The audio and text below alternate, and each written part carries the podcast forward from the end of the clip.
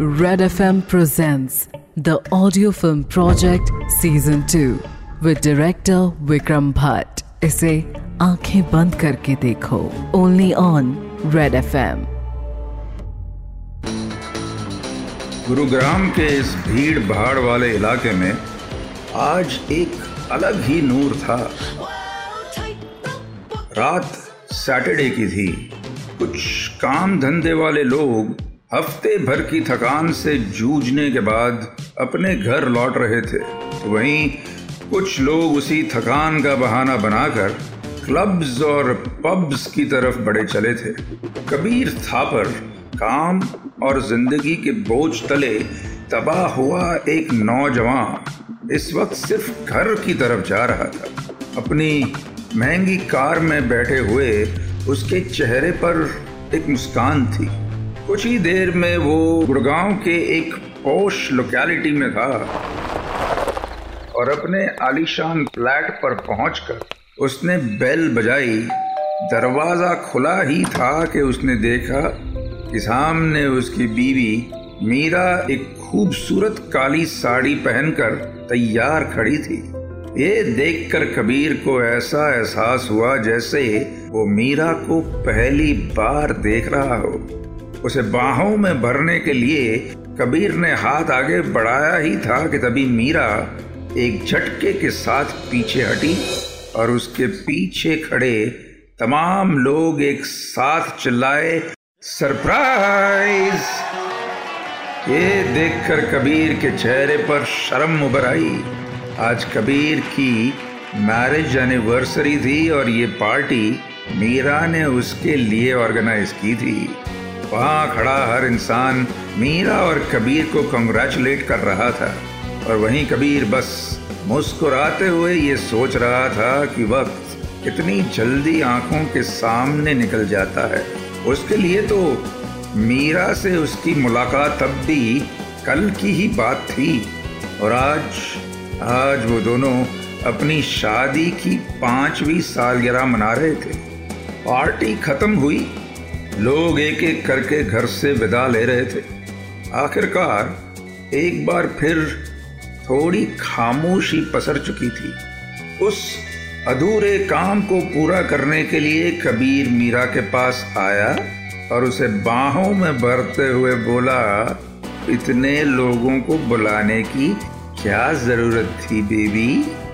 इस पर मुस्कुराते हुए मीरा ने कहा ये पार्टी हमारी शादी से ज़्यादा तुम्हारे प्रमोशन को सेलिब्रेट करने के लिए थी, मिस्टर। ये सुनकर कबीर की आँखों में हैरानी और खुशी दोनों ही थी। उसने कहा, ये तुम्हें कैसे मालूम? थोड़ी देर पहले ही प्रमोशन मिला है और तुम तक खबर पहुँच गई। काला जादू वादू तो नहीं करती तुम। ये सुनकर मीरा ने कबीर को धक्का मारते हुए कहा हाँ करती हूँ। और अब मैं ये भी जानती हूँ कि पाँच साल हो चुके शादी को, तुम प्रमोट भी हो गए हो डोंट यू थिंक अब हमें कुछ फैमिली प्लानिंग के बारे में सोचना चाहिए। ये सुनकर कबीर की मुस्कान और भी बड़ी हो गई। उसने कहा, मैं भी बिल्कुल यही सोच रहा था। फाइनली हमारी ज़िंदगी एक अच्छे मुकाम तक आ चुकी है।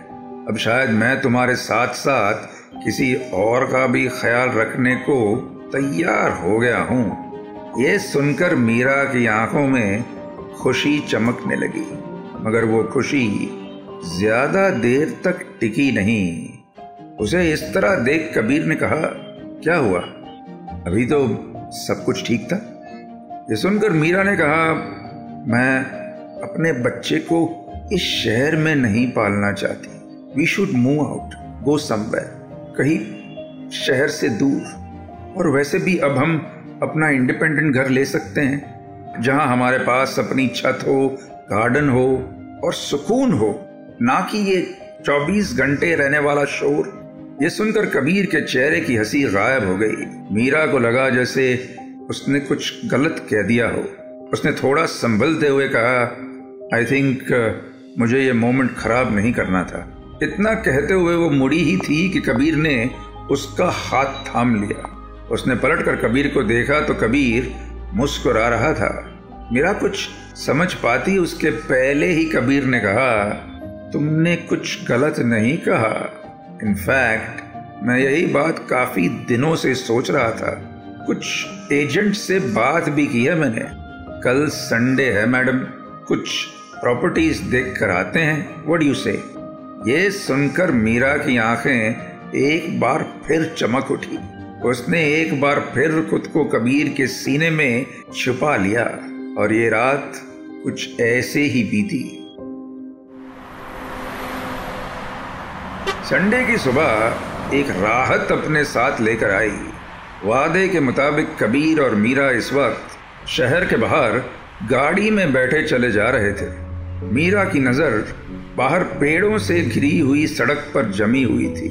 कबीर इस वक्त अपने एजेंट से फ़ोन पर बात करते हुए कह रहा था, अरे भाई, पैसों की चिंता मत करो, बस इतना रहे कि घर थोड़ा मॉडर्न हो।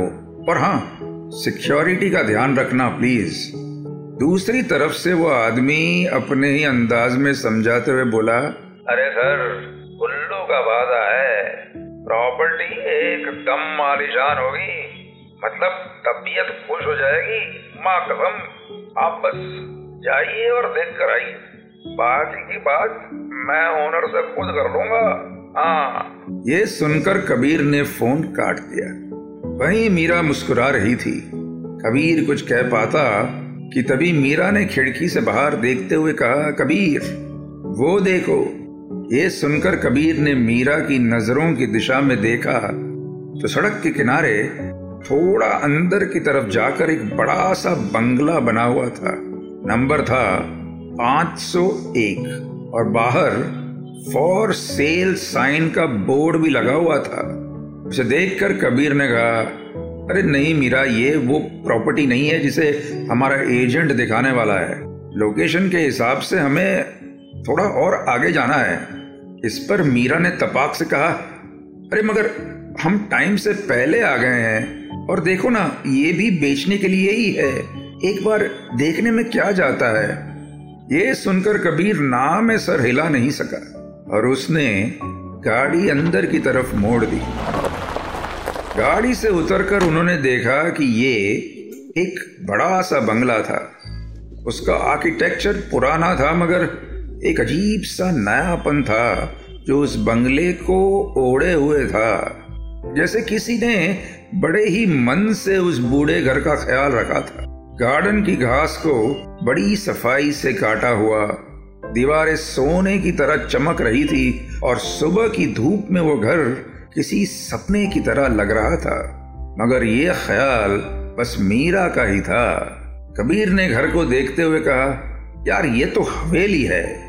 उसका इतना बोलना हुआ ही था कि तभी गोली चलने की एक तेज आवाज़ हुई। और एक कबूतर कबीर और मीरा के सामने आ गिरा। उसे देखकर कबीर और मीरा की जान हलक तक आ गई। तो कबूतर कुछ देर तक यूँ ही फड़फड़ाता रहा और आखिर में उसने दम तोड़ दिया। कबीर और मीरा कुछ सोच पाते कि तभी एक बूढ़ा आदमी हाथ में राइफल लिए उनकी तरफ़ आया। उस आदमी की उम्र कुछ पैंसठ साल की रही होगी, मगर शरीर ऐसा जैसे कोई आर्मी का जवान हो। उसने आते ही कबीर और मीरा के मुरझाए और खौफ ज़्यादा चेहरे को देखा और हँसते हुए कहा, अरे घबराइए नहीं ये कबूतर सारा दिन घर की छत को अपना टॉयलेट की तरह इस्तेमाल करते हैं। इसलिए ऐसा करना पड़ा। और आप लोग, इस पर मीरा ने तपाक से कहा, वो हमें फॉर सेल का बोर्ड दिखाई दिया तो हम यहाँ आ गए।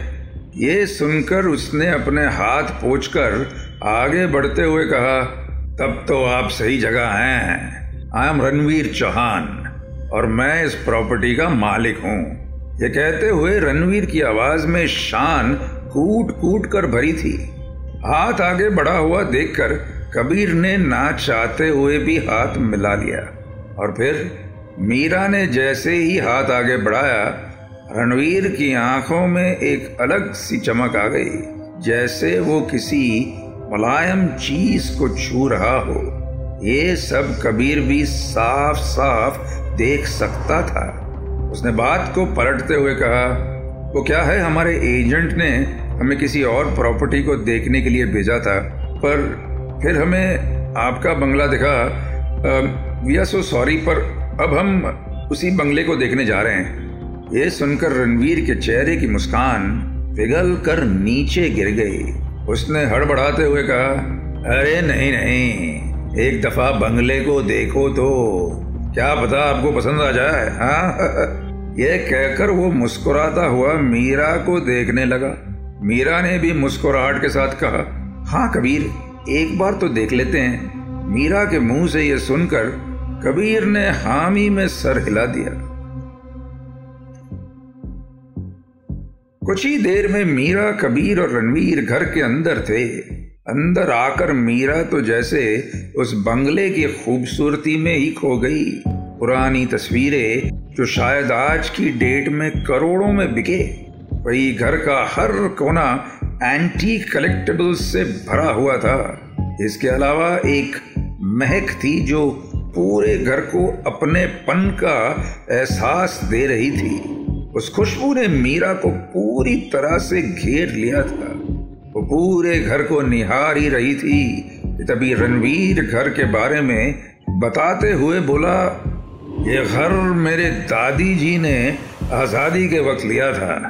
काफ़ी वक्त गुजरा है यहाँ, इसलिए मैंने इसे पुरानी यादों के हिसाब से ही रखा है। ये सुनकर मीरा के चेहरे पर मुस्कान आ गई, जैसे वो मन ही मन में घर को अपना मान चुकी थी। इसी बीच कबीर के चेहरे पर ऐसा कोई भाव नहीं था कि तभी रणवीर ने सामने दीवार पर टंगी हुई एक बड़ी एब्स्ट्रैक्ट पेंटिंग को दिखाते हुए कहा, यह मेरी बेटी ने बनाई थी, अपने हाथों से। ये सुनकर मीरा ने तपाक से कहा अच्छा वो भी पेंटिंग करती है। एक्चुअली क्या है ना कि मैं भी पेंटर ही हूँ। इतना सुनना हुआ ही था कि रणवीर ने एक झटके के साथ कहा, फिर तो ये घर आप ही का है, आप ही का इंतज़ार कर रहा है ये। ये सुनकर मीरा के चेहरे के भाव इस तरह बदले जैसे वो मन बना चुकी थी। आगे बढ़ते हुए सभी घर के पिछले हिस्से में आ गए थे, जहाँ पर एक छोटा सा तालाब था। ये देखकर हर पल मीरा की खुशी और भी बढ़ती जा रही थी। वहाँ कबीर का मन उस आदमी रणवीर को देख के बार बार खराब हो रहा था। उसे शक था कि कुछ तो गड़बड़ है इस आदमी के साथ। वो इन ख्यालों में खोया ही था कि तभी मीरा ने उसे वहाँ से पकड़ा और एक कोने में ले जाते हुए कहा, कबीर, ये घर कितना सुंदर है। मुझे यहीं रहना है। Please Kabir, please. मैं मैं बिल्कुल ऐसे ही घर में पली बड़ी हूँ। लग रहा है जैसे बचपन का वो पल लौट आया है। हमें इसी घर में रहना चाहिए प्लीज़ कबीर। इस पर कबीर ने कहा, देखो, मेरा वो एजेंट हमें अच्छा घर दिखाने वाला है। वो अपनी बात खत्म कर पाता, उसके पहले ही मीरा ने मुँह बनाते हुए कहा, अरे, लेकिन ऐसा घर तो नहीं दिखा सकेगा ना। प्लीज़ कबीर, एक बार पैसों की बात करके तो देखो। ये सुनकर कबीर ने मन मारते हुए रणबीर से कहा तो रणबीर जी, कितना एक्सपेक्ट कर रहे हैं आप इस घर का? इस पर रणबीर ने मुस्कुराते हुए कहा, ज़्यादा नहीं साहब, बस आठ करोड़। और ये घर आपका समझो। ये सुनकर कबीर ने एक नज़र मीरा को देखा और कहा, मीरा वी शुड लीव इतना बजट नहीं है हमारा। और वैसे भी मेरा एजेंट हमारी वेट कर रहा होगा। इतना कहकर कबीर जाकर अपनी गाड़ी में बैठ गया। वहीं मीरा भी मजबूर थी। कीमत सचमुच ज़्यादा थी। वो भी चुपचाप गाड़ी में बैठी और वहाँ से निकल गई। कार में बैठे हुए मीरा का चेहरा मुरझाया हुआ था। उसे इस तरह देखकर कबीर ने कहा, मीरा तुम्हें पता है ना कि इतने पैसे हम घर में इन्वेस्ट नहीं कर सकते। ये सुनकर मीरा ने कहा, वो सब ठीक है कबीर, पर तुम कम से कम थोड़ा नेगोशिएट तो कर ही सकते थे ना? उसने कहा, और तुमने उसे फाइनल ऑफ़र समझ लिया। और ऊपर से तुम्हारी जल्दबाजी में मेरा रुमाल उस घर के किचन में ही रह गया। यह सुनकर कबीर ने थोड़ा खींचते हुए कहा, अब तुम्हें घर चाहिए या रुमाल? हम कल फिर दूसरी प्रॉपर्टी देखने चलेंगे। हो सकता है इससे भी अच्छा ऑफ़र मिल जाए।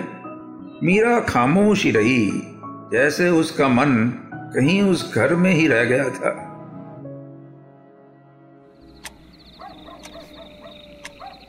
रात हो चुकी थी।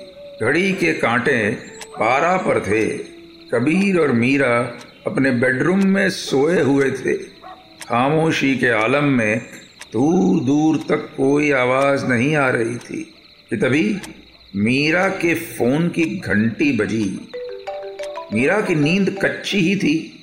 उसकी आँख खुली और उसने देखा कि किसी अननोन नंबर से फ़ोन था। मीरा ने सोचा आखिर इस वक्त कौन हो सकता है? मगर तभी भी उसने फ़ोन उठाया और दूसरी तरफ़ से एक आवाज़ आई। कैसी हैं मीरा जी? ये आवाज़ सुनकर मीरा के चेहरे पर हैरानी छा गई क्योंकि ये आवाज़ रणवीर की ही थी। मीरा ने कहा आपको ये नंबर? इस पर रणवीर ने बात काटते हुए कहा शहर में मीरा नाम की पेंटर्स ज़्यादा नहीं है इसलिए ढूँढने में परेशानी नहीं हुई। इस पर मीरा कुछ रिएक्ट कर पाती। उसके पहले ही रणवीर ने कहा मीरा जी मैंने काफ़ी सोचा और मुझे ये समझ आ गया है कि मेरे घर के लिए आपसे अच्छा मालिक और कोई नहीं है। इसलिए मैं आपको यह घर छह करोड़ में देने को तैयार हूँ। अब बस, ना मत कीजिएगा। मेरी भी कुछ मजबूरियाँ हैं और मैंने आपकी आँखों में देखा है कि ये घर आपको कितना पसंद है। ये सुनकर मीरा खुशी से चीख पड़ी। उसने तुरंत फ़ोन काटा। इस बीच मीरा की आवाज़ सुनकर कबीर की नींद भी खुल चुकी थी। वो कुछ कह पाता, उसके पहले ही मीरा ने उसे ये खुशखबरी सुना दी। ये सुनकर कबीर थोड़ा सहम सा गया कि आखिर कोई इतने लॉस में अपनी प्रॉपर्टी क्यों किसी को देगा? मगर उसे क्या? अब वो घर जो कि मीरा को पसंद भी था, उनके बजट में भी आ चुका था। कबीर ने मुस्कान चेहरे पर लाते हुए कहा, अगर ये प्राइस है तो फिर लेट्स डू इट ये सुनकर मीरा ने उसे गले से लगा लिया। अगर इसी बीच कोई और भी था, जिसे एक अजीब सा सुकून मिल रहा था, और वो था रणवीर, जो कि एक अंधेरे कमरे में बैठा था, और उसके हाथ में मीरा का वो रुमाल था, जो वो घर में ही भूल आई थी। रुमाल को उंगलियों से मसलते हुए रणवीर के चेहरे पर एक अजीब सी संतुष्टि थी। वो धीरे से रुमाल को अपने चेहरे के करीब लाया और उसे किसी पागल कुत्ते की तरह सूंघने लगा। आखिर ये रणवीर था कौन और वो ऐसा क्यों कर रहा था? आगे क्या होगा जानने के लिए tune in to the audio film project season two with director Vikram Bhatt इसे सुनिए Red F M India and सारे लीडिंग पॉडकास्ट एप्स पर। रेड एफ़ एम बजाते रहो।